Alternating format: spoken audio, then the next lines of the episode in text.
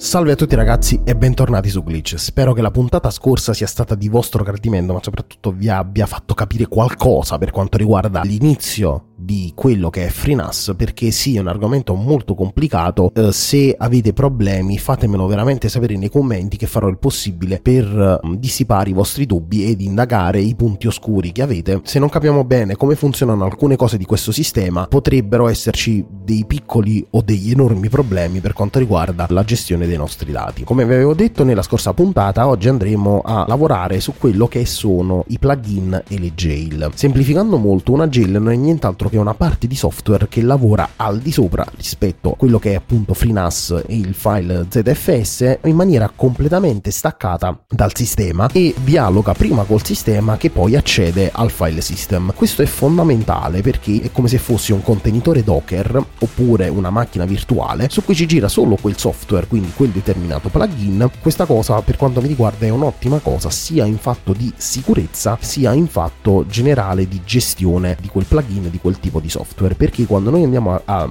creare questo nuovo livello un plugin non lavorando a diretto contatto con il file system ma dovendo costantemente andare a chiamare il sistema che poi si preoccuperà di effettuare le operazioni che il plugin gli sta comandando possiamo alla base creare tutta una serie di filtri che ci diano maggiore controllo ma soprattutto maggiore affidabilità se qualcosa dovesse andare storto. All'interno della schermata di FreeNAS voi vedrete però due voci ovvero quella relativa ai plugin e quella relativa alle jail. Perché i plugin una volta che voi andrete a selezionare quello che vi interessa e lo andrete a installare come per esempio Plex sarà del tutto automatico. Però se voi volete utilizzare sul vostro server FreeNAS del software che magari non è stato direttamente pensato dall'azienda come compatibile ma avete bisogno di una porzione tutta vostra che faccia delle cose magari ci potreste installare pfSense in modo da non avere diversi dispositivi che fanno un unico compito ma avere come vi ho detto centralizzato centralizzare il tutto ed avere un, una sola macchina che fa più cose. Come vi ho detto precedentemente, ovvero le jail non sono nient'altro che delle, degli ambienti virtualizzati, delle macchine virtuali a tutti gli effetti, dove ci gira appunto la stessa versione di FreeBSD che gira su FreeNAS, che appunto è la base di FreeNAS, per cui voi, avendo questa informazione, potrete andare ad installare qualunque software FreeBSD compatibile che vi può interessare e vi aiuterà soprattutto nell'allocazione dinamica delle risorse. Per quanto riguarda l'installazione del plugin di Plex, voi basta selezionare il plugin di Plex, cliccare su install e si avvierà tutto un processo automatico che vi configurerà automaticamente il plugin di Plex. Una volta fatto questo, prima di avviarlo, io vi consiglio di andare nel tab delle jail e vi troverete una jail chiamata appunto Plex. Se voi andate nella parte relativa ai punti di montaggio, che sono simili ai punti di sharing, agli endpoint, ma sono relativi solo alla jail, dovrete andare a inserire come punto di ancoraggio la vostra cartella quella dove magari prendete i film, prendete i media, eccetera. E quando andrete ad aggiungere, vi consiglio di non mettere il tab read only, quindi solo in lettura, ma anche in scrittura, in modo che una volta salvato il tutto ed avviato Plex riuscirà correttamente a indicizzare solo i dati che volete voi e quindi potrete indicargli solo le cartelle a cui può accedere, mentre tutto il resto del sistema per lui sarà un buco nero, sarà escluso e voi avrete il pieno controllo di tutta la situazione. Piccola nota a margine, i punti di montaggio ne potete fare quanti ne volete, per cui potete indicare anche singole cartelle dove magari ci sono solo le foto, solo alcune foto, eccetera. Poi ognuno è libero di personalizzarsi questa tab come vuole. Tutti i plugin che utilizzano FreeNAS prevedono come appunto gira FreeNAS, ovvero delle interfacce accessibili tramite browser e correttamente gestibili dalla Installate Plex, fate tutte le operazioni e quando andrete a decidere cosa deve andare a indicizzare, nella tab relativa alle diverse cartelle che lui vedrà come indicizzabili, vi ritroverete solo quelle cartelle che voi avete indicato negli endpoint. Spero che questa breve carrellata dei plugin delle jail sia stata abbastanza chiara per voi e come al solito se avete problemi o dubbi non esitate a contattarmi. Questo è tutto e ci sentiamo alla prossima puntata del server domestico. PS